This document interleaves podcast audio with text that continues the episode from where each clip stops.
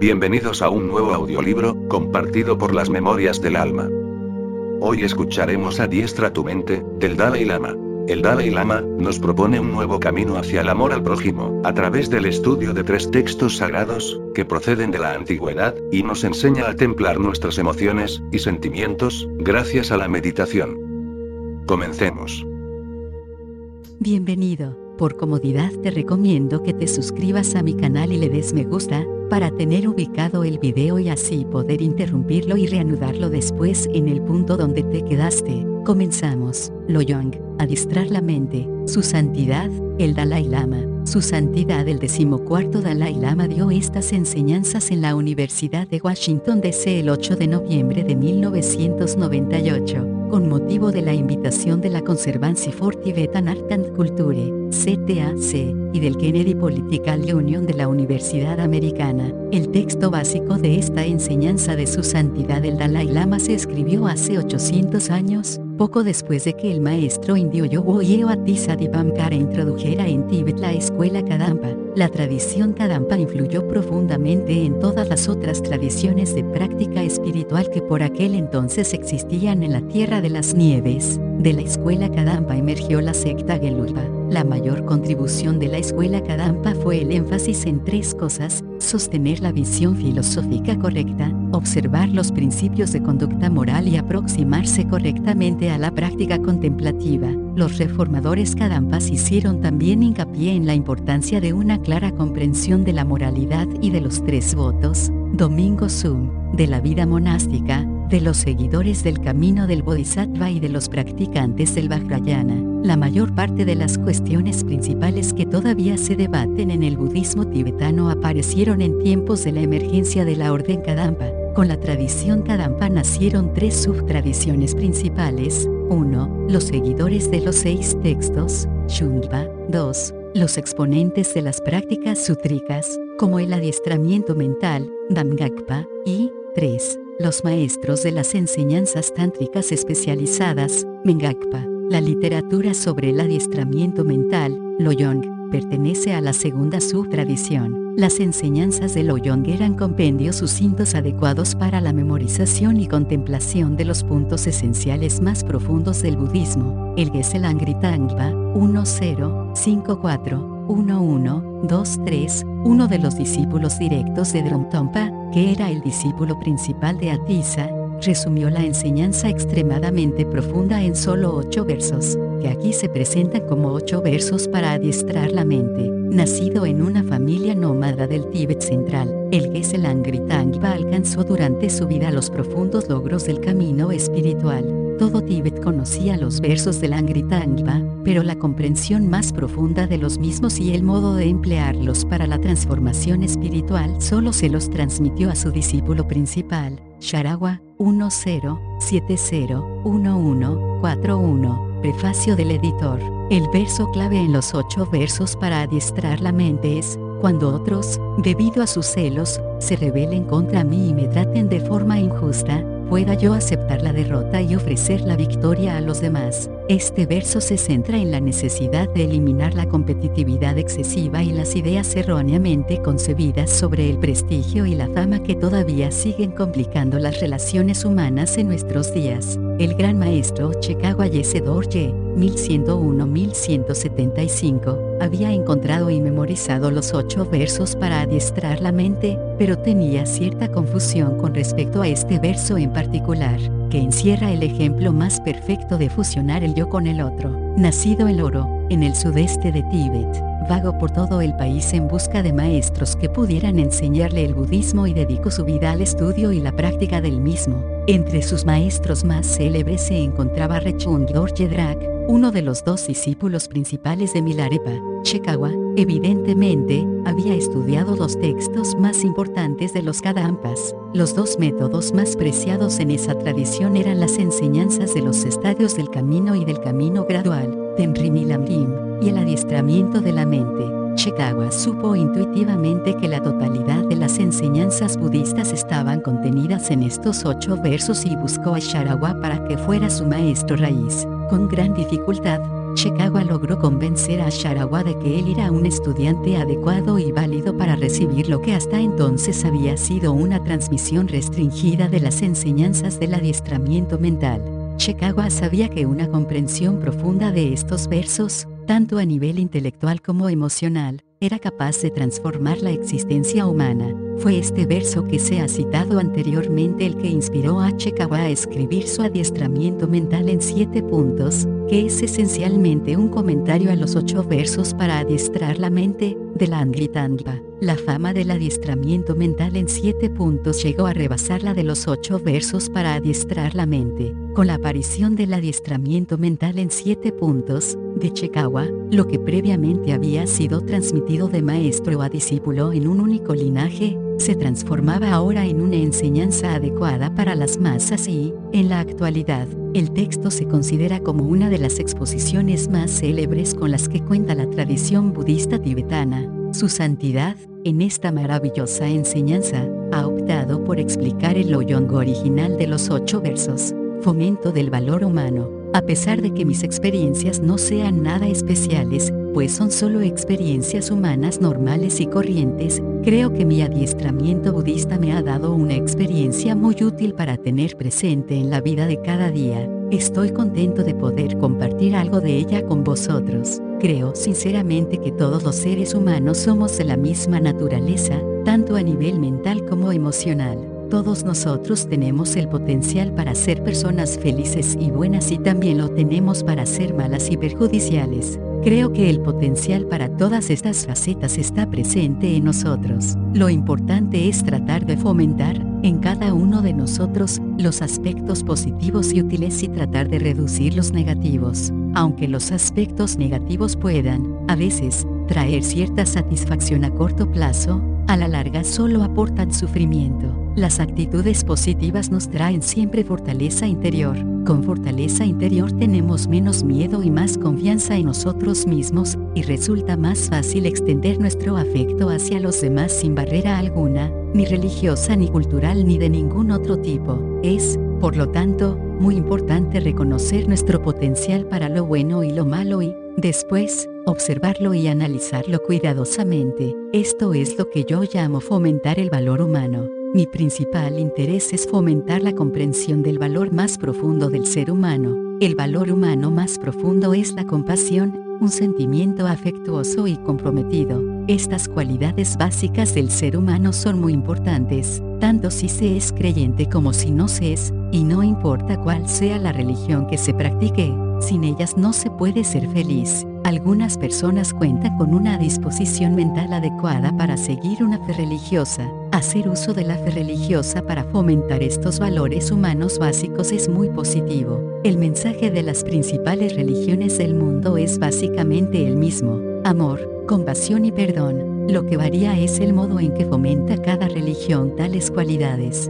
Pero dado que todas ellas aspiran más o menos a la misma meta, vivir una vida más feliz, ser personas más compasivas y crear un mundo más compasivo, el hecho de que los métodos sean distintos no representa un problema. El logro último es lo importante. Las principales religiones del mundo tienen el mismo potencial para ayudar a la humanidad y, puesto que existe una gran variedad de disposiciones mentales entre los seres humanos, necesitamos, lógicamente, religiones distintas. La variedad es beneficiosa. La armonía entre las diferentes tradiciones religiosas es otro asunto importante. Por eso me esfuerzo siempre en fomentar la armonía entre religiones. Ahora voy a explicar el Dharma del Buda centrándome en una obra específica de la literatura budista, los ocho versos para adiestrar la mente, Loyong Tsik Yima. El hecho de que se trate de un texto budista no significa que esté intentando fomentar o propagar el budismo. Mi motivación está clara, si examinas mis numerosos años de actividad, podrás juzgar si lo que digo es cierto o no. En primer lugar, siento que aprender de otras tradiciones religiosas es a veces muy útil, a menos que conozcamos el valor de las otras tradiciones, es difícil desarrollar respeto por ellas. El respeto mutuo es el fundamento de la verdadera armonía. Debemos esforzarnos por desarrollar un espíritu de armonía, no por razones políticas ni económicas, sino más bien porque comprendemos, simplemente, el valor de las otras tradiciones. Algunos de mis hermanos y hermanas cristianos, tanto monjes como laicos, me han dicho que están utilizando técnicas y métodos budistas para desarrollar su compasión e incluso su fe. Han adoptado algunas técnicas e ideas budistas en su práctica pero permanecen dentro del marco de su propia religión. Yo les digo siempre a mis amigos occidentales que lo mejor es seguir la propia tradición. Cambiar de religión no es fácil y, a veces, causa confusión. No obstante, quiero decir algo a las personas que sienten, realmente, que la propuesta budista es más eficaz y adecuada para su disposición mental. Por favor, pensadlo detenidamente y, cuando estéis convencidos de que el budismo es lo que os conviene, entonces, es vuestro derecho seguirlo. Es importante recordar lo siguiente, a veces, las personas desarrollan una actitud crítica hacia su religión o tradición previa con el fin de justificarse por haber cambiado de fe. Esto ha de evitarse por todos los medios, puede que vuestra religión anterior ya no os sea útil, pero eso no quiere decir que no sea útil para la humanidad en reconocimiento de los principios y derechos de las otras personas y del valor de sus tradiciones, debéis honrar vuestra antigua religión. Me parece importante poner en práctica las enseñanzas. Cuando aceptas una tradición religiosa, tienes, como creyente, que poner en práctica su tradición. La práctica religiosa debe convertirse en parte de tu vida cotidiana. Mediante la práctica y las experiencias que aporta el adiestramiento, desarrollarás comprensión y sabiduría. Según la enseñanza budista, para practicar el Dharma del Buda es necesario tener convencimiento y fe, y para ello, se ha de conocer bien el Dharma del Buda. A veces, incluso en países budistas como Tíbet, por ejemplo, hay gente que no sabe realmente qué es el budismo, lo cual, es bastante triste, si no somos conscientes de la importancia de integrar en nuestras vidas las enseñanzas de nuestra fe mediante la práctica, corremos el peligro de estar siguiendo un cliché o una idea popular.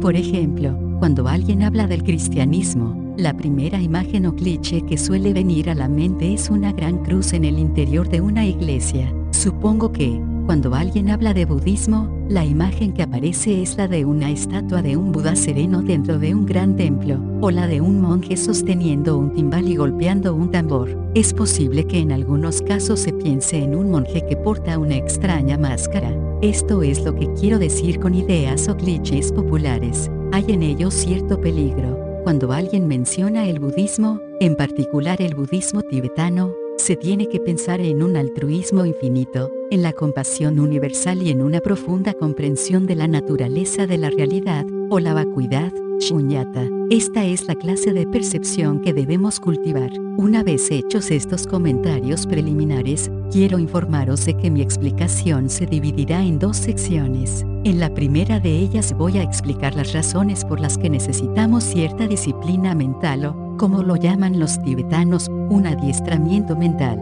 Y en la segunda parte explicaré el procedimiento propiamente dicho para implicarse en tal disciplina o adiestramiento mental las cuatro nobles verdades y la causación como probablemente sabrán todos, las enseñanzas centrales del Buda están enraizadas en las cuatro verdades nobles. Las cuatro nobles verdades son el fundamento de la enseñanza budista y son las siguientes, la verdad del sufrimiento, su origen, la posibilidad de que cese el sufrimiento y el camino que conduce a la cesación del sufrimiento. Las enseñanzas sobre las cuatro nobles verdades están arraigadas en nuestra experiencia humana, bajo la cual se halla la aspiración básica de buscar felicidad y de evitar el sufrimiento. La felicidad que deseamos y el sufrimiento que eludimos surgen como resultado de causas y condiciones. Comprender este mecanismo causal del sufrimiento y la felicidad es el tema esencial de las cuatro nobles verdades. La comprensión budista del mecanismo causal está basada en un análisis detallado de las diversas posibilidades de causación. Por ejemplo,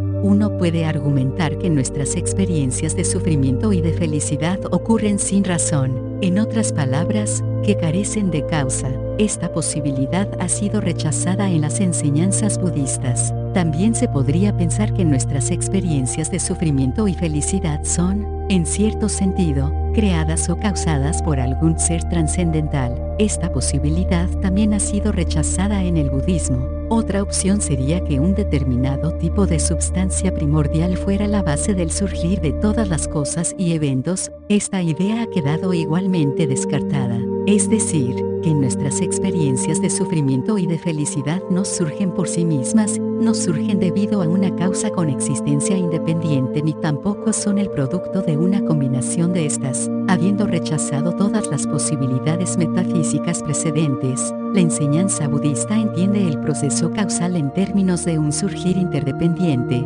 todas las cosas y eventos, incluyendo nuestras experiencias de sufrimiento y felicidad, ocurren como resultado de la reunión de una multiplicidad de causas y condiciones comprender la función principal de la mente cuando examinamos con detenimiento la enseñanza de las cuatro nobles verdades, descubrimos la importancia primordial que tiene la conciencia, o la mente, en la determinación de nuestras experiencias de felicidad y de sufrimiento.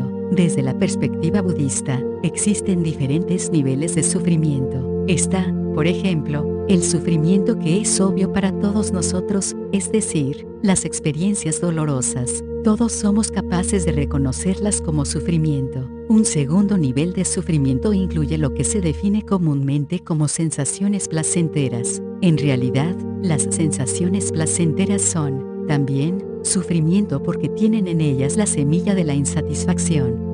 Asimismo, un tercer nivel de sufrimiento que, en la terminología budista, se llama sufrimiento penetrante del condicionamiento. En cierto sentido, se puede decir que este tercer nivel de sufrimiento viene dado con la simple realidad de existir como seres ignorantes y propensos a las emociones, los pensamientos y las acciones kármicas negativos. El mismo hecho de estar vinculados a las emociones negativas y al karma es una fuente de sufrimiento y de insatisfacción. Si contemplas los distintos tipos de sufrimiento, encontrarás que, en última instancia, todos ellos están enraizados en el estado de la mente. De hecho, el estado indisciplinado de la mente es una experiencia de sufrimiento. Si miramos el origen del sufrimiento en los textos budistas, encontramos que, aunque leamos sobre el karma, la acción y el engaño que propulsa o motiva la acción, estamos tratando con acciones cometidas por un agente, debido a que hay un motivo detrás de la acción el karma puede comprenderse en última instancia en términos de un estado mental,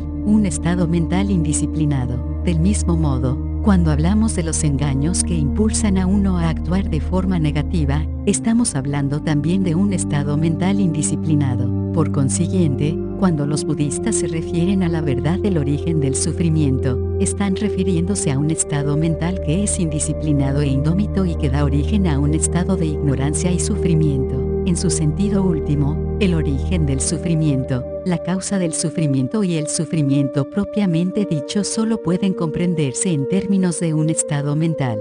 La cesación del sufrimiento solo puede estar asociada a un ser sentiente, a un agente, a la conciencia. No podemos hablar de la cesación del sufrimiento de un objeto inanimado, como un caso o una mesa etc.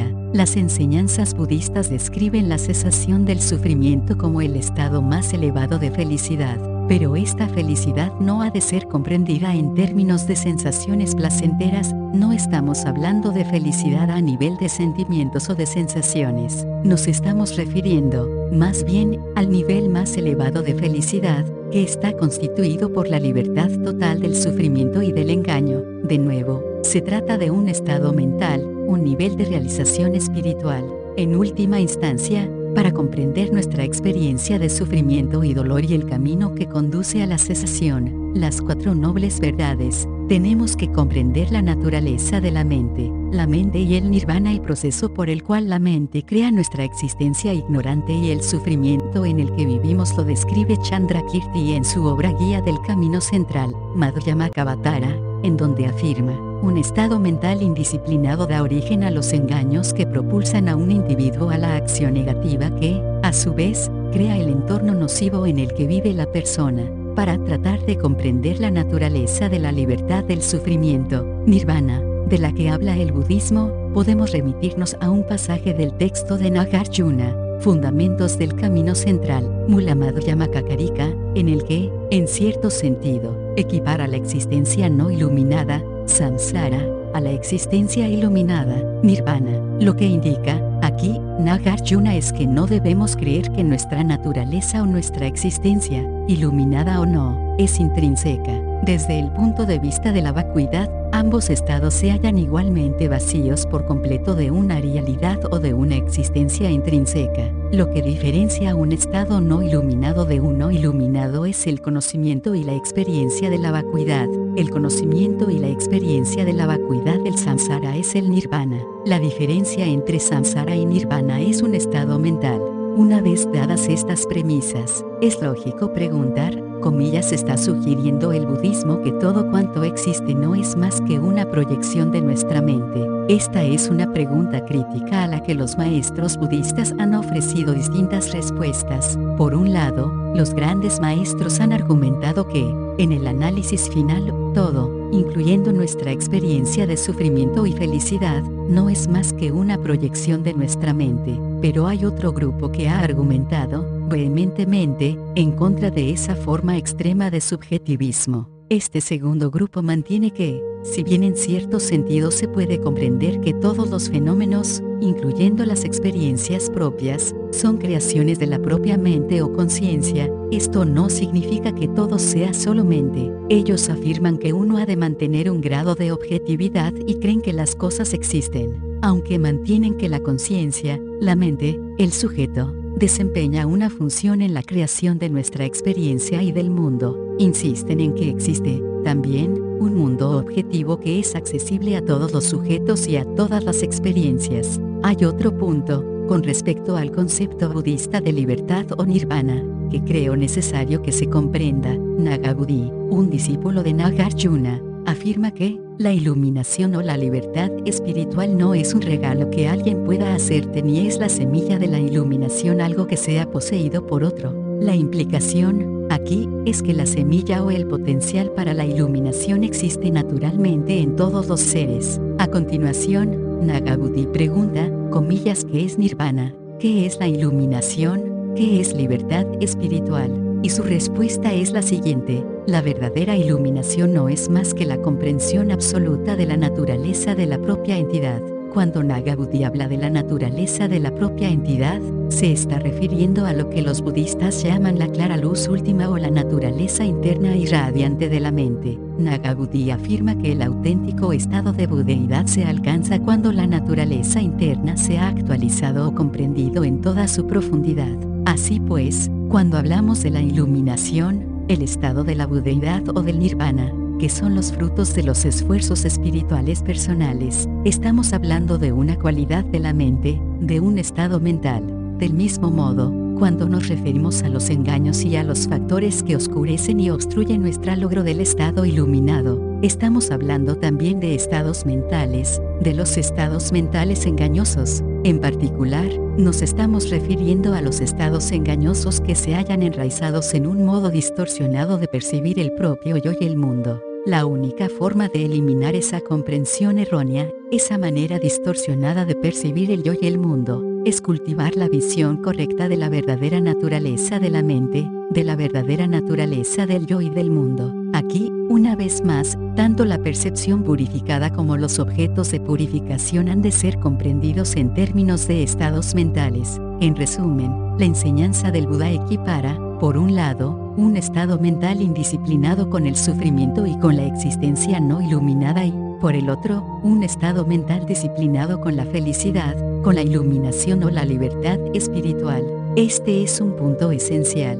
Generalmente, nuestras experiencias diarias de placer y de dolor están relacionadas con sensaciones físicas y con estados mentales. Es obvio, cuando el placer o el dolor se manifiesta principalmente en forma de sensaciones físicas, puede ser subyugado o neutralizado por un estado mental. Esto está claro. Por otra parte, es difícil neutralizar un estado mental desdichado mediante el bienestar físico. Si un enfermo que padece grandes dolores mantiene una mente serena, será capaz de neutralizar su sufrimiento, y también se puede aliviar el sufrimiento físico con una actitud de aceptación o con el deseo de soportarlo. Es pues tan útil como importante concentrarse en el adiestramiento mental sobre una base diaria, incluso sin considerar la próxima vida o la libertad espiritual. Yo creo que a todos nos conviene cuidarnos más de nuestra mente, no solo del dinero. Creo que conviene incluso a aquellos que no buscan ni están interesados en obtener resultados a largo plazo. El pensamiento válido y el pensamiento no válido debo informar al lector de que,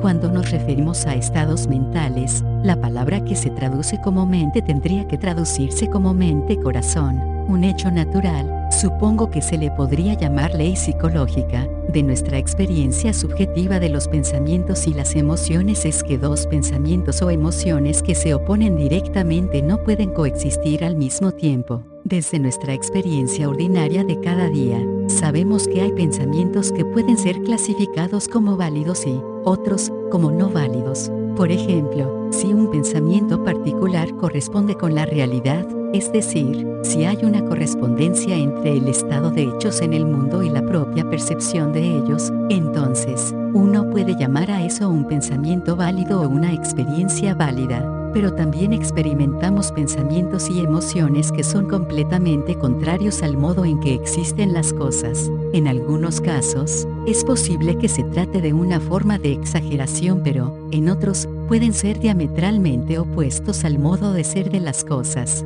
Tales pensamientos y emociones se consideran no válidos y sin fundamento. Los textos budistas, especialmente los de epistemología, hacen esta distinción entre las formas de pensamiento y emoción válidas y no válidas para explicar la cognición válida o cognición verdadera y sus resultados o frutos. Lo que quiero decir aquí es que, para que un esfuerzo tenga éxito y conduzca al logro de un objetivo, se requieren pensamientos y emociones válidos. En los textos budistas, se afirma que el logro de la liberación espiritual más elevada, el nirvana o la iluminación, es fruto de pensamientos y emociones válidos. Por ejemplo, de acuerdo con las enseñanzas budistas, el factor principal que da origen al logro de la iluminación o budeidad es un conocimiento directo y verdadero de la naturaleza de la realidad. Un conocimiento directo y verdadero de la realidad es un modo válido de conocer cosas, como la naturaleza del mundo, etc. Además, si observamos los numerosos factores complementarios, como la compasión, el altruismo y la aspiración de alcanzar la iluminación para beneficio de los seres sentientes, bodhicitta, vemos que están todos ellos basados en el pensamiento válido, aunque el altruismo y la compasión sean más una emoción que un pensamiento cognitivo, el proceso que conduce al logro de la compasión universal y la bodhicitta implica comparar las verdades con las falsedades. Este es un proceso de cultivar los modos válidos de percibir y de experimentar las cosas. Por lo tanto, podemos decir que la budeidad en sí misma es una consecuencia de los pensamientos y las emociones válidas y vemos, por el contrario, que la experiencia no iluminada, samsara, es un producto de modos inválidos de percibir y de experimentar. Por ejemplo, de acuerdo con el budismo, la raíz fundamental de nuestra existencia no iluminada y de nuestro sufrimiento es la ignorancia, avidya. La característica principal de esta ignorancia es un modo distorsionado de percibir el mundo y a nosotros mismos. De nuevo, los pensamientos y las emociones no válidos, los modos no válidos de percibir y de experimentar las cosas y a uno mismo son, en última instancia, la fuente de nuestro sufrimiento y de nuestro estado no iluminado. La cuestión principal, en el análisis final, es la correlación entre los pensamientos y las emociones válidos y la felicidad y la libertad espiritual y entre las formas de pensamiento y emociones no válidos y el sufrimiento y el estado no iluminado. En la práctica budista del adiestramiento o la disciplina mental, el énfasis recae en implicarse en un método o proceso mediante el cual las formas válidas de pensamiento y emoción puedan ser desarrolladas, incrementadas y perfeccionadas y en donde las formas no válidas puedan ser contrarrestadas, minadas y finalmente desechadas algo que debemos comprender y apreciar cuando nos aproximamos a una técnica como el adiestramiento mental budista, es la complejidad de la tarea a la que nos enfrentamos. Las escrituras budistas mencionan 80.000 tipos de pensamientos negativos y destructivos, que corresponden a los 84.000 tipos distintos de enfoques o antídotos. Es importante no tener la expectativa poco realista de que, de algún modo, en algún lugar, encontraremos esa llave mágica que nos permitirá eliminar de golpe todas nuestras mentes negativas. Necesitamos contar, pues, con gran determinación y paciencia. No hay que pensar que en cuanto uno se ponga a practicar el Dharma, va a iluminarse en un breve periodo de tiempo, quizá en una semana. Esto es imposible y nada realista. Me gustaría hacer referencia a un hermoso comentario efectuado por Nagarjuna que habla de la necesidad de tener paciencia y una apreciación de la medida de tiempo que se necesita para implicarse realmente en un proceso de adiestramiento o de disciplina mental. Nagarjuna dice que sí, mediante el adiestramiento mental y la disciplina,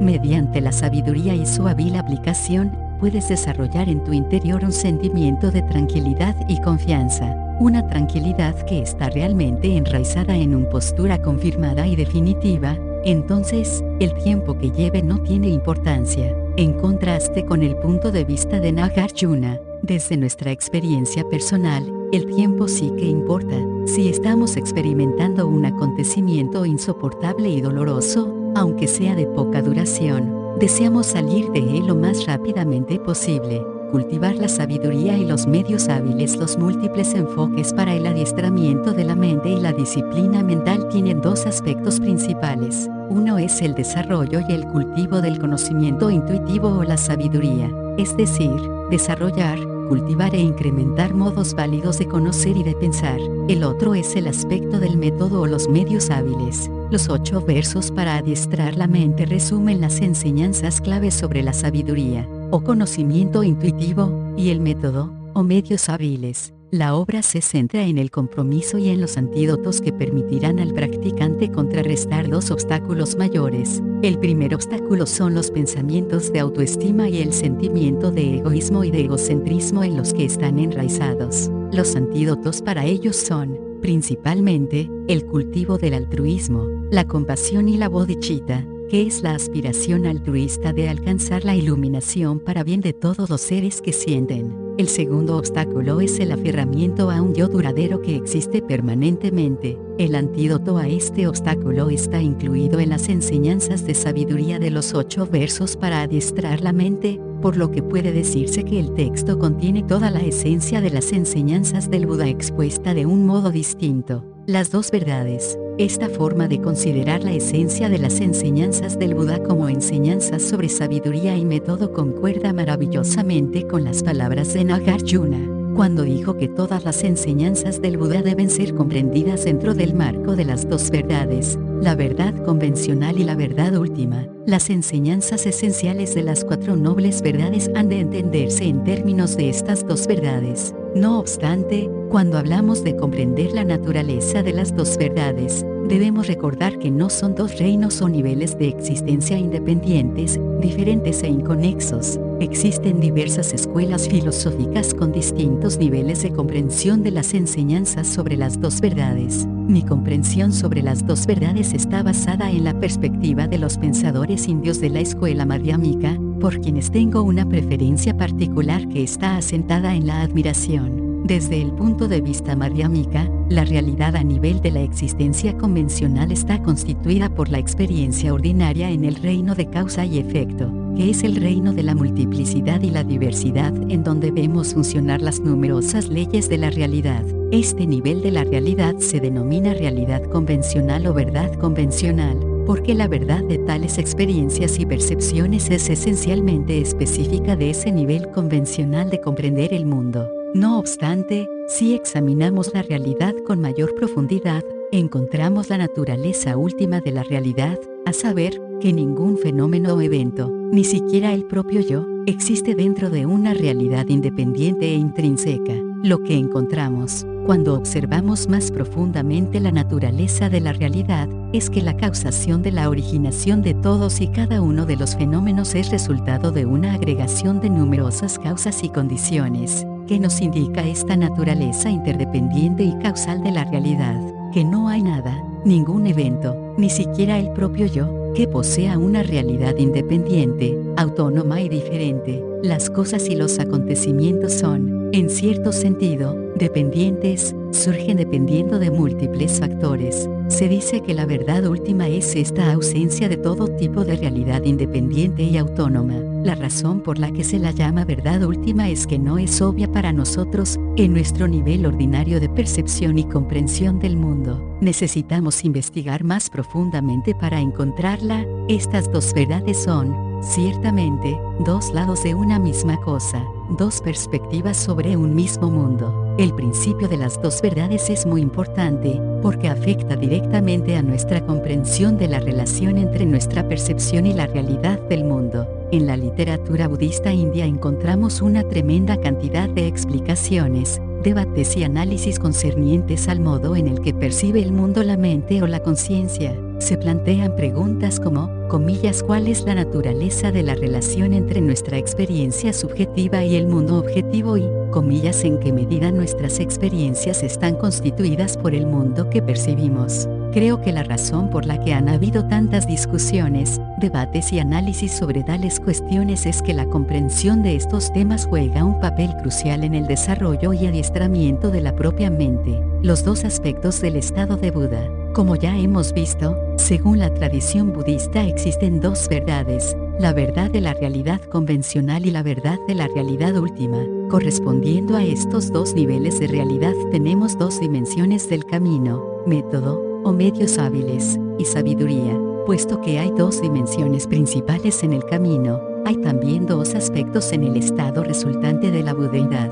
Uno es el aspecto de la forma, o cuerpo de la forma de la budeidad, Rupakaya, y el otro es la realidad misma de la budeidad, el cuerpo de la verdad, Dharmakaya. Se dice que la manifestación de la forma, o Rupakaya, es la forma de un ser completamente iluminado que existe, solo, en relación con los seres sentientes, asumiendo diversas formas y apariencias relacionadas con ellos, un Buda completamente iluminado puede implicarse en toda clase de actividades para felicidad y bienestar de los seres. Se dice que el cuerpo de la verdad de un Buda, o Dharmakaya, es la manifestación de un Buda que existe en relación con otros Budas. Esto se debe a que solo un ser completamente iluminado puede acceder directamente al Dharmakaya. Para que el Dharmakaya se implique en actividades que son beneficiosas para otros seres sentientes, debe asumir otras formas de manifestación, Rupakaya, ya que solo de este modo puede manifestarse ante los seres. Así pues, el estado resultante de la budeidad puede ser entendido como el logro de los propios intereses personales así como el de los intereses de los demás. Ocho versos para adiestrar la mente. Los siete primeros versos de los ocho versos para adiestrar la mente tratan de las prácticas asociadas con el cultivo del aspecto del método del camino, que son la compasión, el altruismo, la aspiración de alcanzar la budeidad, etc. El octavo verso se centra en las prácticas para el cultivo del aspecto de la sabiduría del camino. Verso 1. Pensando en que todos los seres sentientes son aún más valiosos que la joya que colma los deseos, con el fin de alcanzar el supremo propósito, pueda yo siempre considerarles preciosos. Estas cuatro líneas tratan del cultivo del amor hacia todos los seres sentientes. Lo que recalca principalmente este verso es que se debe desarrollar una actitud que permita considerar a los demás como seres preciosos, como si de joyas preciosas se tratara. Se podría preguntar, comillas porque necesitamos cultivar el pensamiento de que los demás seres sentientes son tan preciados y valiosos. En cierto sentido, podemos decir que los demás seres sentientes son realmente la fuente principal de todas nuestras experiencias de alegría, felicidad y prosperidad, y no solo en lo que se refiere a nuestro trato cotidiano con otras personas, podemos ver que todas las experiencias deseables que apreciamos o aspiramos a obtener dependen de la cooperación y la interacción con otros seres sentientes. Es un hecho evidente, del mismo modo, desde el punto de vista de un practicante del camino Muchos de los elevados niveles de logros que se adquieren y el progreso que se obtiene en el viaje espiritual dependen de la cooperación y de la interacción con los otros seres sentientes. Además, en el estado resultante de la budeidad, las actividades realmente compasivas de un Buda solo pueden surgir espontáneamente y sin esfuerzo alguno en relación con los seres sentientes. pues son ellos los recipientes y beneficiarios de esas actividades iluminadas. Así pues, no es difícil comprender que los demás seres sentientes son, en cierto sentido, la verdadera fuente de nuestra alegría, prosperidad y felicidad. La alegría y las comodidades básicas de la vida, como la comida, el cobijo, la ropa y las compañías, dependen de otros seres sentientes, y lo mismo ocurre con la fama y el renombre. Nuestro confort y seguridad dependen de las percepciones que otras personas tengan de nosotros y del afecto que sientan por nosotros. Es casi como si el afecto humano fuera la base misma de nuestra existencia. Nuestra vida no puede empezar sin afecto y nuestro sustento y crecimiento adecuados, etc., depende de él. Para adquirir una mente serena, Cuanto mayor sea el afecto que sientas por los demás, mayor será tu satisfacción. Yo creo que cuando más te interesas por los demás, más positivo es el aspecto de los demás que aparece ante ti. Se debe a tu propia actitud. Por otra parte, si rechazas a los demás, estos aparecerán ante ti mismo de un modo negativo. Otra cosa que tengo clara es que, cuando piensas solo en ti, se estrecha el punto de mira de tu mente y, debido a este enfoque estrecho, las cosas desagradables se magnifican y te dan miedo, te hacen sentir incómodo y te das cuenta de que estás sufriendo. Sin embargo, en el momento en que piensas en los demás sintiendo afecto por ellos, la mente se expande. Dentro de ese ángulo más amplio, los problemas personales parecen no tener importancia y esta es la gran diferencia. Si te preocupas por los demás, manifestarás una fortaleza interior a pesar de tus propias situaciones difíciles. Con esta fortaleza, tus problemas personales parecerán más pequeños y menos fastidiosos.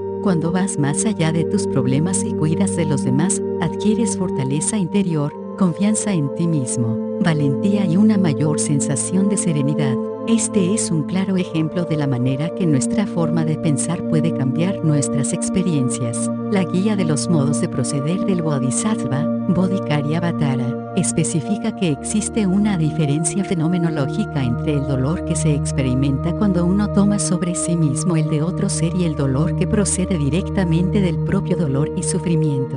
En el primer caso hay un elemento desagradable, porque se está compartiendo el sufrimiento de los demás, no obstante, como señala Shantideva, hay también un determinado grado de estabilidad pues, en cierto sentido, ese dolor se está aceptando voluntariamente. El hecho de participar voluntariamente en el sufrimiento de otros genera fortaleza y confianza en uno mismo. Pero en el segundo caso, cuando se experimenta el propio dolor y sufrimiento, hay un elemento involuntario y, debido a la falta de control, la persona se siente débil y completamente agobiada. En las enseñanzas budistas sobre altruismo y compasión se emplean expresiones como, uno debe ignorar su propio bienestar y desear el bienestar de los demás. Es importante comprender en su propio contexto estas afirmaciones referentes a la práctica de compartir voluntariamente el dolor y el sufrimiento de otro ser. Lo fundamental, aquí, es que si no tienes capacidad para amarte a ti mismo, Simplemente no hay bases sobre las que construir un sincero afecto por los demás. Amarse a sí mismo no significa que uno esté en deuda consigo mismo.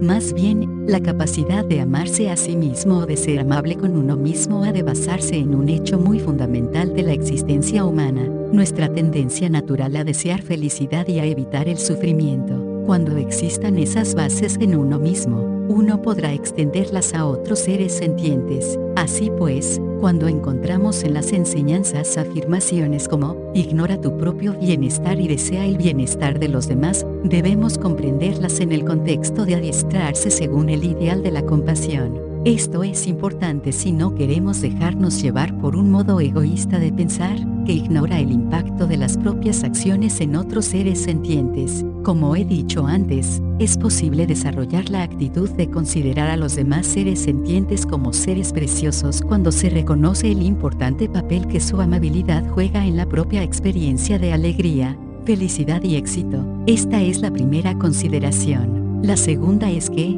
mediante el análisis y la contemplación, podemos llegar a comprender que gran parte de la desdicha, el sufrimiento y el dolor que experimentamos resulta, en verdad, de una actitud egocéntrica que busca el propio bienestar a expensas de otros, mientras que gran parte de la alegría, La felicidad y el sentimiento de seguridad en nuestras vidas surge de pensamientos y emociones que buscan el bienestar de otros seres sentientes. Contrastando estas dos formas de pensamiento y emoción, uno se convence de la necesidad de considerar el bienestar de los demás como algo muy valioso. Existe otro hecho con respecto al cultivo de pensamientos y emociones que aprecian el bienestar de los demás, el interés propio y los propios deseos son satisfechos como consecuencia de trabajar para otros seres sentientes, como señala Y. Edson Capa en Gran Exposición del Camino a la Iluminación, la Chenmo, cuando el practicante se implica en actividades y pensamientos que están centrados y dirigidos al logro del bienestar de otros, verá realizada su propia aspiración, sin tener que hacer para ello esfuerzo alguno. Quizá ya habéis oído el comentario que hago muy a menudo de que,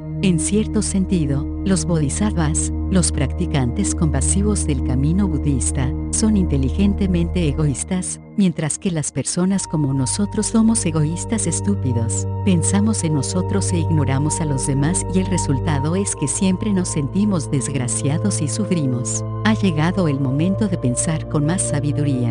No es cierto, esto es, al menos, lo que yo creo, en un momento dado puede plantearse la siguiente pregunta, comillas, ¿es posible cambiar realmente nuestra actitud? Mi respuesta, basándome en mi pequeña experiencia, es, sin dudarlo, sí, y me parece evidente, la mente es muy peculiar. A veces esto suda y cuesta mucho hacerla cambiar, pero, con un esfuerzo continuo y un convencimiento basado en la razón, puede llegar a ser muy honesta. Cuando realmente sentimos necesidad de cambiar, nuestra mente puede hacerlo. La mente no se transformará solo con desearlo y rezar, no obstante, con convencimiento y razón, una razón basada en última instancia en la propia experiencia, podremos transformarla. El tiempo es también un factor importante y, con tiempo, las actitudes mentales pueden cambiar. Estoy seguro, una cosa que debo aclarar aquí es que algunas personas, especialmente las que se consideran realistas y prácticas, son demasiado realistas y están demasiado obsesionadas con el aspecto práctico.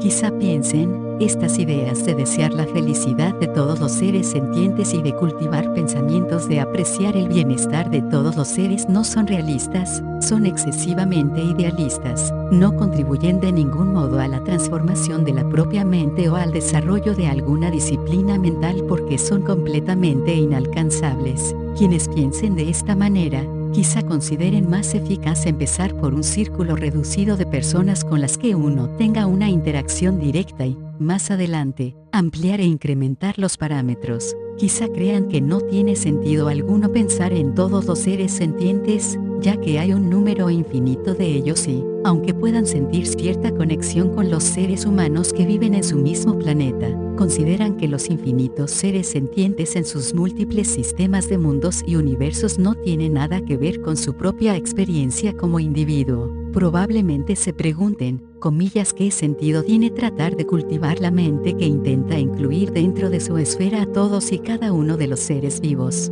Esta podría ser, en cierto modo, una objeción válida, pero lo que es importante, aquí, es comprender el impacto de cultivar tales sentimientos altruistas. La cuestión es intentar ampliar el radio de acción de la propia empatía hasta que llegue a abarcar a toda forma de vida con capacidad para sentir dolor y experimentar felicidad. Es cuestión de definir un organismo vivo como un ser sentiente. Este sentimiento es muy poderoso y no hay necesidad de ser capaz de identificar en términos específicos a cada uno de los seres vivos para que sea eficaz. Tomemos, por ejemplo, la naturaleza universal de la impermanencia, cuando cultivamos el pensamiento de que las cosas y los acontecimientos son impermanentes, no necesitamos analizar individualmente cada elemento que exista en el universo para poder convencernos de ello. La mente no funciona así, es importante comprender este punto. En el primer verso se hace una referencia explícita a la gente yo, pueda yo considerar siempre a los demás como seres preciosos, quizá pueda ser útil, en este estadio, dar una breve explicación de lo que significa este yo según la comprensión budista. Generalmente, nadie discute si las personas, tú, yo y los demás, existen. Nadie pone en duda la existencia de alguien que pasa por una experiencia de sufrimiento. Decimos, veo a tal persona, oigo a tal persona, y utilizamos constantemente el pronombre de la primera persona en nuestro discurso. No hay discusión sobre la existencia del nivel convencional del yo que todos nosotros experimentamos en nuestra vida cotidiana. No obstante, surgen preguntas cuando intentamos comprender lo que es realmente ese yo o entidad. Para profundizar en estas cuestiones, debemos tratar de llevar el análisis un poco más allá de nuestra vida cotidiana. Podemos, por ejemplo, pensar en nuestra juventud. Cuando recordamos algo de nuestra juventud, nos identificamos íntimamente con el estado de aquel cuerpo y con el sentimiento del yo de aquella época. Cuando éramos jóvenes había un yo. Cuando nos hacemos mayores hay un yo, y también hay un yo que abarca ambos estadios. Un individuo puede recordar sus experiencias de juventud. Un individuo puede pensar en las experiencias de su vejez, etc. Podemos ver que existe una estrecha identificación con nuestros estados físicos y con nuestro sentimiento de un yo, con nuestra conciencia del yo. Muchos filósofos y los pensadores religiosos en particular han tratado de comprender la naturaleza del individuo, ese yo, que mantiene la continuidad a lo largo del tiempo. Esto ha tenido una importancia relevante en la tradición india. Las escuelas no budistas indias hablan del Atman, que se traduce, generalmente, como yo alma, y en otras tradiciones no budistas se dan explicaciones acerca del alma del ser, etc.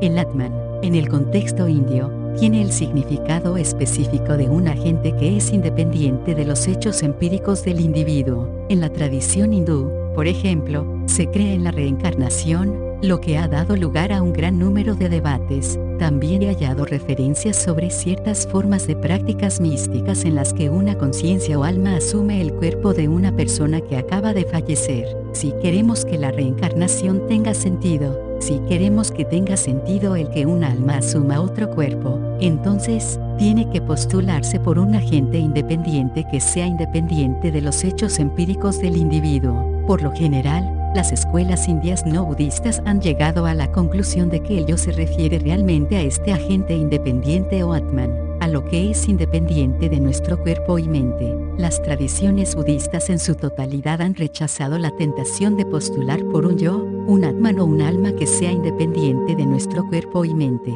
Entre las escuelas budistas hay consenso sobre el punto de que el yo o la entidad ha de ser comprendido en términos de la agregación de cuerpo y mente. Pero cuando hablamos de lo que se quiere decir exactamente con el término yo o persona, encontramos divergencia de opiniones incluso entre los pensadores budistas. Muchas escuelas budistas mantienen que, en el análisis final, debemos identificar el yo con la conciencia de la persona. Mediante el análisis, podemos demostrar que nuestro cuerpo es como un hecho contingente y que lo que continúa a través del tiempo es la conciencia del ser. Evidentemente, otros pensadores budistas han refutado la moción que identifica el yo con la conciencia. Budapalita y Chandrakirti, por ejemplo, han rechazado la propuesta de buscar un yo que more o permanezca eternamente. Argumentan que seguir ese tipo de razonamiento es, en cierto sentido, sucumbir a la arraigada necesidad de aferrarse a algo. Un análisis de la naturaleza del yo,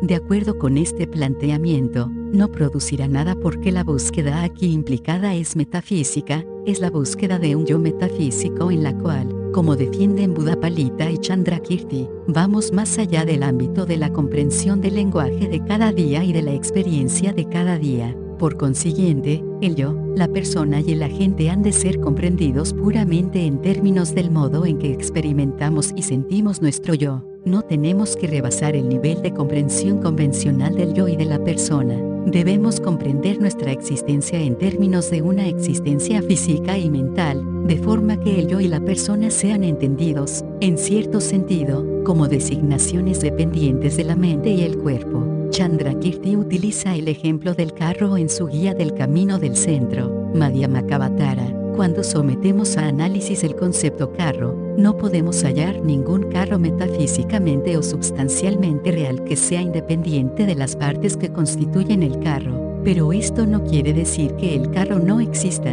Del mismo modo, Cuando sometemos el yo, la naturaleza del yo, a este mismo análisis, no podemos encontrar un yo que sea independiente de la mente y el cuerpo que constituyen la existencia del individuo o del ser. Esta comprensión del yo como un ser originado dependientemente tiene que ser extendida también a nuestra comprensión de otros seres sentientes. Los otros seres sentientes son, una vez más, designaciones que dependen de la existencia física y mental. La existencia física y mental está basada en los agregados, que son los componentes psicofísicos de los seres. Verso 2. Donde quiera que vaya, con quien quiera que esté, pueda yo sentirme inferior a los demás y, desde lo más hondo de mi corazón, considerarles a todos sumamente preciosos. El primer verso señalaba la necesidad de cultivar el pensamiento de considerar a los demás como seres sumamente valiosos. Lo que se recalca en el segundo verso es que el reconocimiento del valor inapreciable de los otros seres sentientes y el afecto que por ellos se desarrolla sobre esa base no pueden estar arraigados en un sentimiento de piedad hacia los demás seres, es decir, pensando que son inferiores. El amor afectuoso por los demás seres y el reconocimiento del valor que para uno mismo tienen deben estar basados en la veneración y el respeto, como merecen los seres superiores. Ahora, me gustaría poner énfasis en el modo en que debemos comprender la compasión en el contexto budista. Por lo general, en la tradición budista, la compasión y el amor afectuoso se consideran como dos caras de una misma moneda. Se dice que la compasión es el deseo empático que aspira a ver liberado del sufrimiento al objeto de su compasión, el ser sentiente. El amor afectuoso es la aspiración que desea felicidad a los demás. En este contexto, el amor y la compasión no han de ser confundidos con el amor y la compasión en el sentido convencional. Por ejemplo, experimentamos un sentimiento de proximidad con las personas que apreciamos, un sentimiento de compasión y empatía hacia ellas, también sentimos por ellas un gran amor, pero este amor y esta compasión están a menudo enraizados en consideraciones autorreferenciales. Esta persona es mi amiga, mi esposa, mi hijo, etc.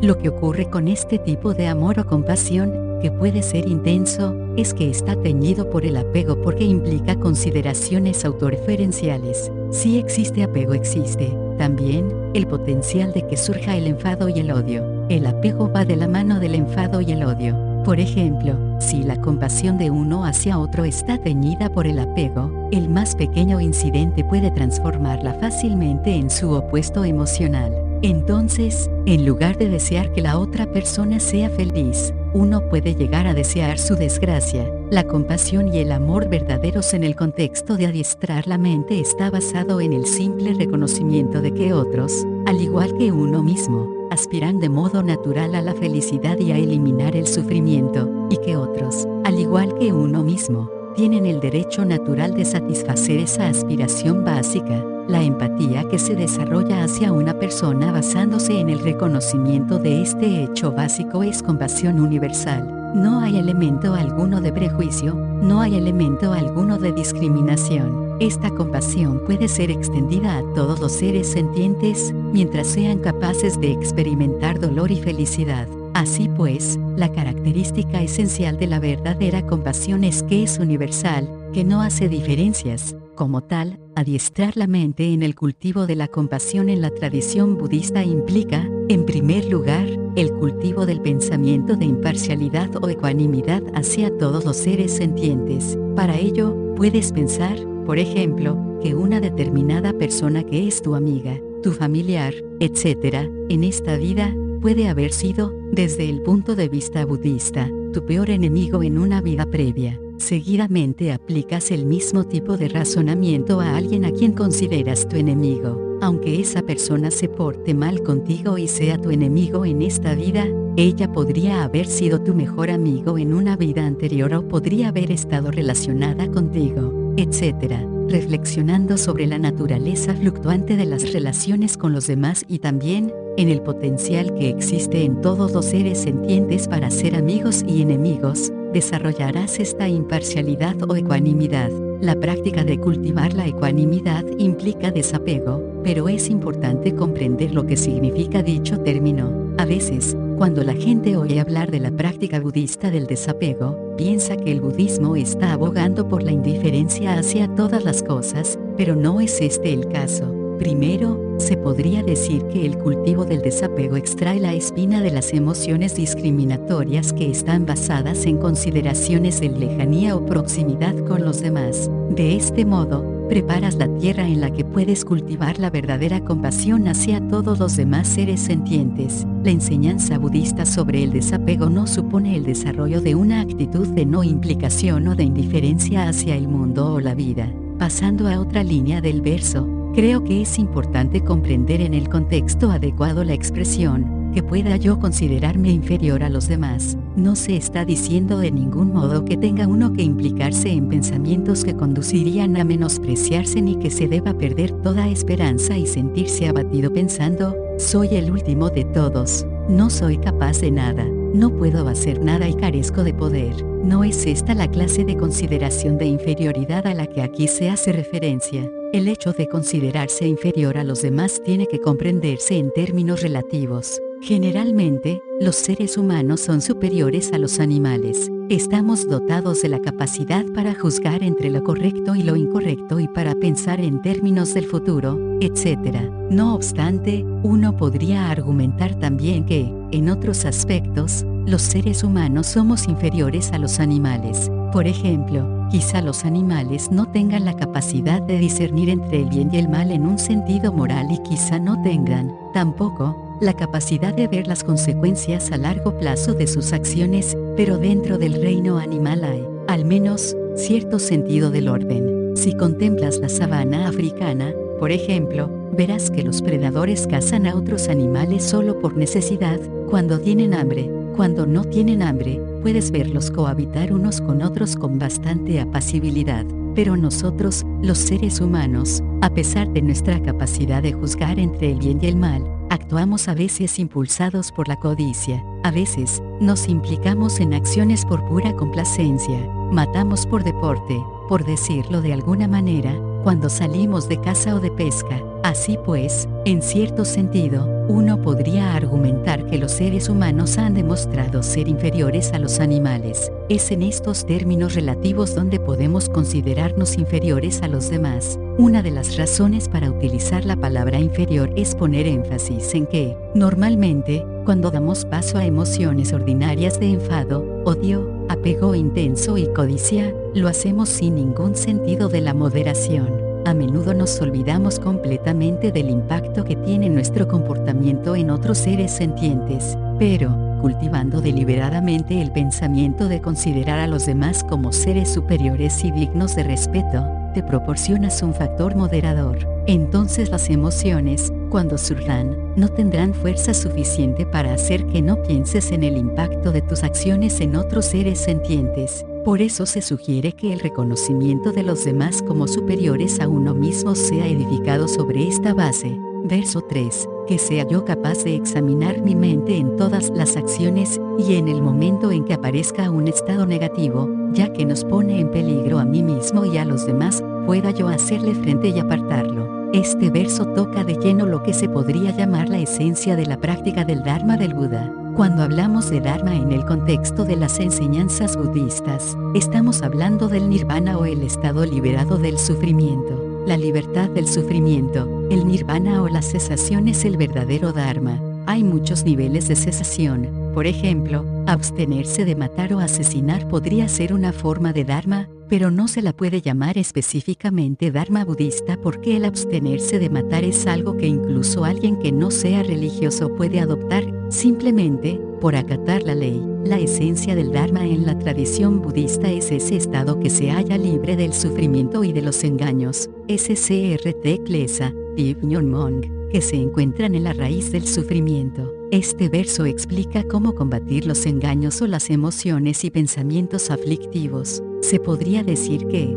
para un practicante budista, el verdadero enemigo es el que se encuentra en su interior, los engaños mentales y emocionales. Son estas aflicciones emocionales y mentales las que producen el dolor y el sufrimiento. La verdadera tarea de un practicante del Dharma del Buda es vencer a este enemigo interno. Puesto que aplicar el antídoto a estos engaños mentales y emocionales se halla en el corazón de la práctica del Dharma y es, en cierta manera, su fundamento, el tercer verso nos sugiere la importancia de cultivar la atención desde el principio. Sí, por el contrario, dejas que las emociones y los pensamientos negativos surjan en tu interior sin restricción alguna, sin tener conciencia de su carácter negativo, les estás dando rienda suelta y eso les permitirá crecer hasta el punto en que, sencillamente, no habrá forma de contrarrestarlos. No obstante, si tomas conciencia de su carácter nocivo, serás capaz de aplastar esos pensamientos emocionales negativos tan pronto como aparezcan. No les darás la oportunidad o el espacio que necesitan para desarrollarse y alcanzar su máxima expresión. Este tercer verso sugiere, a mi parecer, la aplicación del antídoto en el nivel de la experiencia sentida y manifiesta de la emoción. En lugar de llegar hasta la raíz de la emoción en general, lo que se sugiere aquí es la aplicación de los antídotos apropiados a las emociones y pensamientos negativos específicos. Por ejemplo, para contrarrestar el enfado, se debe cultivar el amor y la compasión. Para contrarrestar un apego intenso hacia un objeto, se ha de reflexionar sobre el carácter impuro de tal objeto, su naturaleza indeseable, etc. Para contrarrestar la arrogancia o el orgullo, uno debe pensar en las propias deficiencias para hacer brotar la humildad.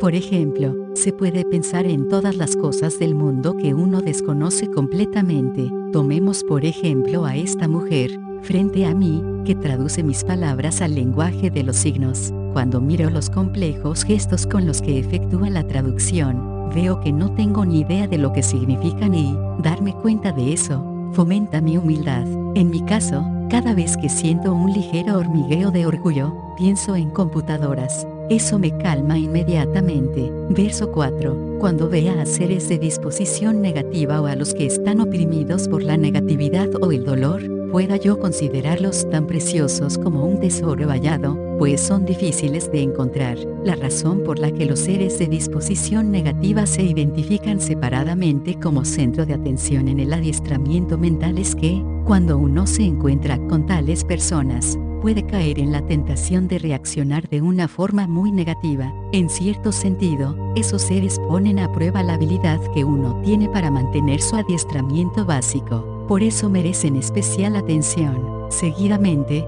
puedes aplicar ese mismo sentimiento a la sociedad en general. Existe, entre los seres comunes, la tentación o la tendencia de rechazar a ciertos grupos de personas, de marginarlos y de no desear incluirlos dentro del círculo más amplio de la comunidad. Las personas tildadas como criminales son un ejemplo. En tales casos, es especialmente importante que el practicante haga un esfuerzo aún mayor para tratar de incluirlos, de forma que puedan tener una segunda oportunidad en la sociedad y también una oportunidad para restablecer su amor propio. Del mismo modo, dentro de la sociedad, existe también la tentación de ignorar o negar la existencia de enfermedades incurables, como el SIDA, pensando, eso no me ocurrirá a mí. Se tiende a hacer la vista gorda a estas cuestiones. También en tales casos, un verdadero practicante debe reflexionar profundamente sobre esos fenómenos y tratar de aceptarlos. Uno debe cultivar su mente para que sea capaz de sentir empatía hacia todos los seres y de relacionarse con ellos del modo más correcto. Verso 5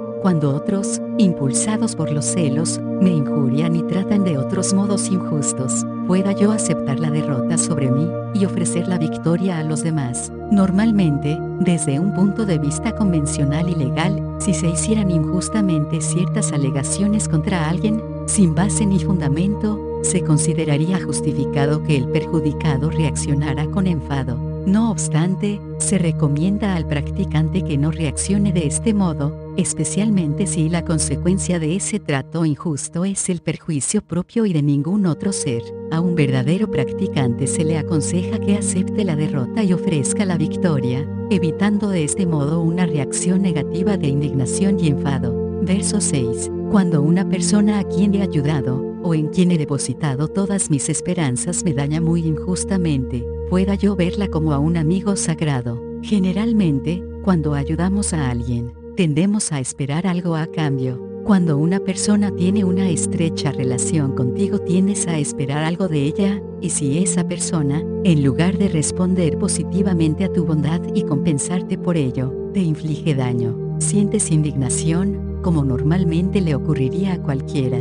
Tu sentimiento de dolor y desilusión es tan fuerte y tan profundo que consideras perfectamente justificado reaccionar con indignación y enfado pero a un verdadero practicante se le sugiere que no se deje llevar por esa clase de respuesta común, sino que utilice la experiencia como una oportunidad para adiestrarse, como una lección y una enseñanza. El practicante debe considerar a esa persona como a un verdadero maestro de paciencia, porque es en ese momento cuando se hace más necesario tal adiestramiento. Uno debe reconocer que esa persona es tan valiosa como un maestro precioso y difícil de hallar, en lugar de reaccionar con enfado y hostilidad. No obstante, no se está sugiriendo aquí que un verdadero practicante deba ceder siempre ante cualquier perjuicio o injusticia que se le esté infligiendo. De hecho, de acuerdo con los preceptos del Bodhisattva, se debe responder a la injusticia con una fuerte contramedida, especialmente si existe algún peligro de que el perpetrador del crimen vaya a proseguir con sus acciones negativas o si otros seres sentientes pueden verse perjudicados. Lo que se requiere es comprender bien la situación. Si ocurre una injusticia y no trae mayores consecuencias para el perpetrador del crimen ni para otros seres sentientes, entonces, quizás será mejor dejar las cosas tal como están. Verso 7. En resumen, que pueda yo ofrecer, directa e indirectamente, toda alegría y beneficio a todos los seres, mis madres, y que sea capaz de tomar secretamente sobre mí todo su dolor y sufrimiento. El sufrimiento al que se hace referencia en este verso es, quizá, tan fuerte, que al menos a nivel del pensamiento uno puede tomar sobre sí mismo el sufrimiento, el dolor y las penas que experimenta. Uno puede también tomar mentalmente sobre sí las negatividades, que son la raíz de tales sufrimientos, y puede, asimismo, compartir con otros la totalidad de las cualidades que posee, como su alegría, las causas de su alegría, las raíces de su virtud, sus acciones positivas, etc. Uno ofrece estas cualidades positivas a los otros seres sentientes. El adjetivo secretamente se refiere a la práctica del Tonglen, la práctica de dar y tomar. La palabra secretamente sugiere un modo de practicar la compasión que quizá no es aconsejable para los principiantes. Es una forma de adiestramiento mental que requiere una determinada cantidad y profundidad de coraje y de compromiso. Esto se insinúa, igualmente, en guía para el modo de proceder de un bodhisattva, bodhicaryavatara, de Shantideva. En cuanto a la práctica propiamente dicha de dar y tomar, o Tonglen, se efectúa en conjunción con el proceso de respiración, exhalando e inhalando, tal como se aconseja en el adiestramiento mental en siete puntos, lo Dunma de Chicago Dorje, el adjetivo secretamente puede referirse también a la necesidad de cierta dosis de integridad por parte del practicante, es decir, que el practicante debe efectuar, con discreción, su práctica de Tonglen y evitar convertirse en un exhibicionista. Un verdadero practicante tiene que cultivar discretamente un adiestramiento espiritual como el Tonglen. De hecho,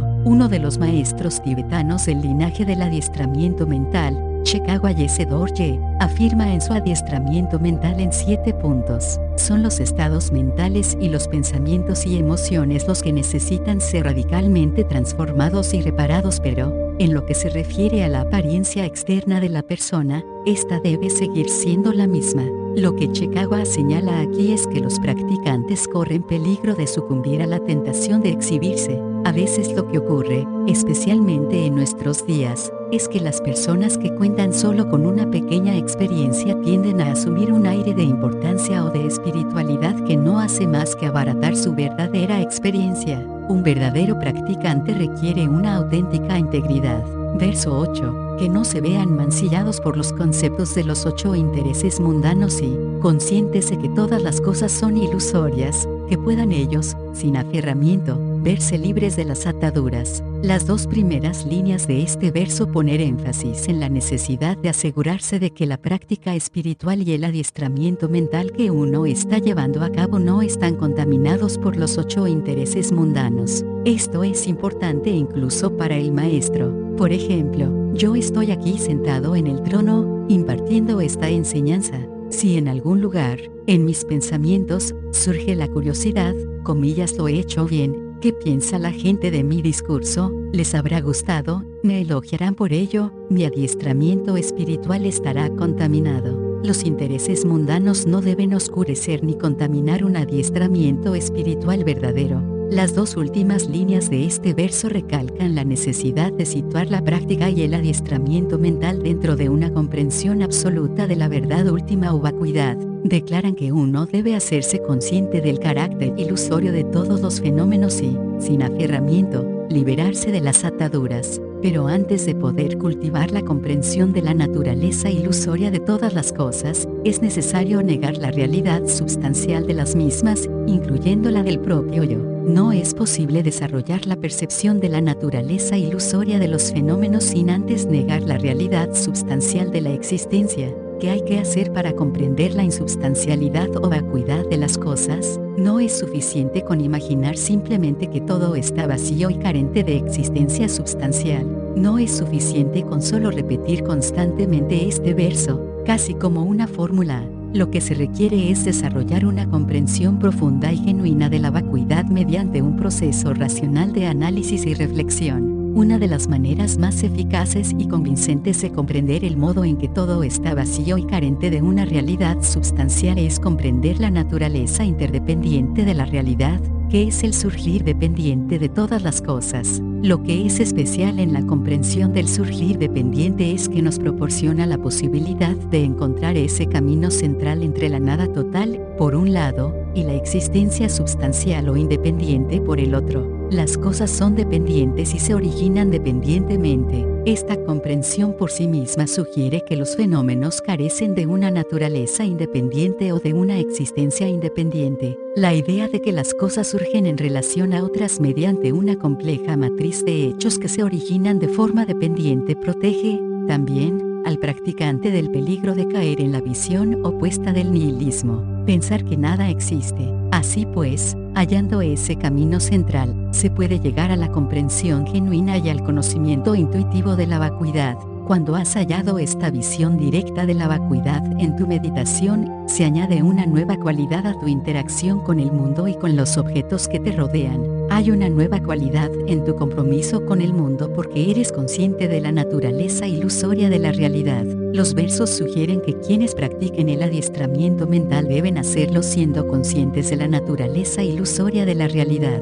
Preguntas y respuestas. Pregunta, ¿su santidad cómo han de trabajarse las emociones negativas? Respuesta, primero, creo que es muy importante habituarse a reconocer con claridad el carácter destructivo de las emociones aflictivas. Si comprendes esto de un modo directo y profundo, es muy probable que, cuando surjan las emociones negativas, tenga cierta repugnancia a actuar, y eso es muy distinto. Segundo, las emociones negativas se basan a menudo en razones artificiales. Si es este el caso, intenta contemplar las cosas desde otro ángulo, verás la diferencia. Cuando examinas la naturaleza de las emociones, descubres que éstas se encuentran en muchas ocasiones enraizadas en algún tipo de proyección que tu mente ha creado con respecto a un acontecimiento o persona, y es posible que esa proyección no tenga fundamento. Si examinas la razón subyacente, podrás llegar a contrarrestar las emociones negativas. Tercero, cuando la emoción negativa ha llegado a dominarte por completo, cuando la sientes con todas sus fuerzas, debes intentar apartar la atención o la concentración de la percepción de la emoción propiamente dicha. Este es uno de los mejores modos de disminuir la intensidad de la emoción. Su santidad, porque se consideran a los animales como seres sentientes inferiores a los humanos, a mí me parece que, aparte de la forma, son iguales a nosotros. Sí, es cierto. Por eso, en lugar de hablar de humanidad, hablamos de seres sentientes. Todos los seres son iguales, los humanos, las deidades mundanas, los insectos, los animales, todos son igualmente seres sentientes, Todos tienen experiencias similares. No obstante, existe una diferencia en lo que respecta al cerebro. Mi entender, nuestra capacidad para analizar es mayor y, desde este ángulo, consideramos que el cuerpo humano es más valioso. Una vez hemos comprendido que nuestra inteligencia es más valiosa, debemos comprender asimismo que nuestra responsabilidad es también mayor. Cuida de estos otros seres en lugar de utilizarlos. Su santidad, ¿qué tipo de meditación recomendaría usted a una persona laica que desea seguir el camino del Buda? De hecho, no hay mucha diferencia entre los monjes y los laicos. Yo creo que el camino básico budista es el mismo. Estudia las cuatro nobles verdades y los doce vínculos de originación dependiente. Primero estudia, estudia. Cuando digo que estudies, no me refiero solo a coger libros, leerlos y ya está. Podemos leer libros para adquirir información, lo que es, por supuesto, el principio, las bases del pensamiento, de la contemplación o la reflexión. En los niveles de comprensión budista, se dice que esta es la comprensión basada en la simple escucha, no es la adecuada, no es suficiente, se ha de ir más allá y encontrar un modo de integrar en la propia experiencia lo que se ha aprendido. La comprensión del camino budista no ha de basarse solamente en la comprensión de los textos, esto se menciona en tal texto, este punto se explica en ese otro texto. En su lugar, uno debe ser capaz de identificarse con esas comprensiones sobre la base de la propia experiencia. Este procesamiento de la información es el nivel de comprensión conocido como comprensión a través del pensamiento y la reflexión y es el tipo de comprensión que necesitamos desarrollar. No estoy de acuerdo con las personas que dicen, solo tienes que recitar algún mantra, no necesitas estudiar. Yo no se lo aconsejo a nadie, ni a los laicos, ni a los principiantes, ni a los monjes. Creo que si estás realmente decidido a practicar el Dharma del Buda, a seguir el camino budista, tienes que estudiar. Sin saber cómo podemos transformar nuestra mente, sería muy difícil. El efecto de una fe pura por sí sola es muy limitado. Creo que la fe o la creencia adecuada debe desarrollarse sobre la base de un convencimiento total. ¿Cómo se desarrolla el convencimiento? mediante la meditación analítica. La meditación unidireccional no es importante hasta más adelante. Para un principiante, no creo que la meditación unidireccional sea tan importante. La meditación analítica, el estudio y la reflexión, eso es lo importante. Ahora, los físicos occidentales proponen el Big Bang como el principio de espacio-tiempo. ¿Cómo afecta eso al concepto budista del tiempo sin principio o a la teoría del karma? Es una pregunta que me hacen a menudo. Si se demuestra que la teoría cosmológica de un único Big Bang es el verdadero principio del universo, entonces, los pensadores budistas tendrán que devanarse los sesos y el reto requerirá mucha reflexión. Si se proponen varios Big Bangs, entonces, la teoría de los físicos occidentales encajaría muy bien con la budista. Su santidad, ¿Es necesario el sufrimiento para compensar la felicidad? ¿Es posible alcanzar una y armonía absolutas? Cuando hablamos de felicidad y de sufrimiento en el budismo no nos estamos refiriendo puramente a una felicidad en el nivel de los sentimientos o de las sensaciones. Desde el punto de vista budista, la experiencia obvia del dolor es una forma de sufrimiento identificable, pero también dice el budismo que ni siquiera es auténtica felicidad lo que clasificamos como sensación placentera, como felicidad. Es igualmente una forma de sufrimiento porque en ella se encuentra la semilla para la insatisfacción. El tipo de felicidad de la que habla el budismo en la enseñanza de las cuatro verdades nobles es la cesación total, no solo del dolor y del sufrimiento,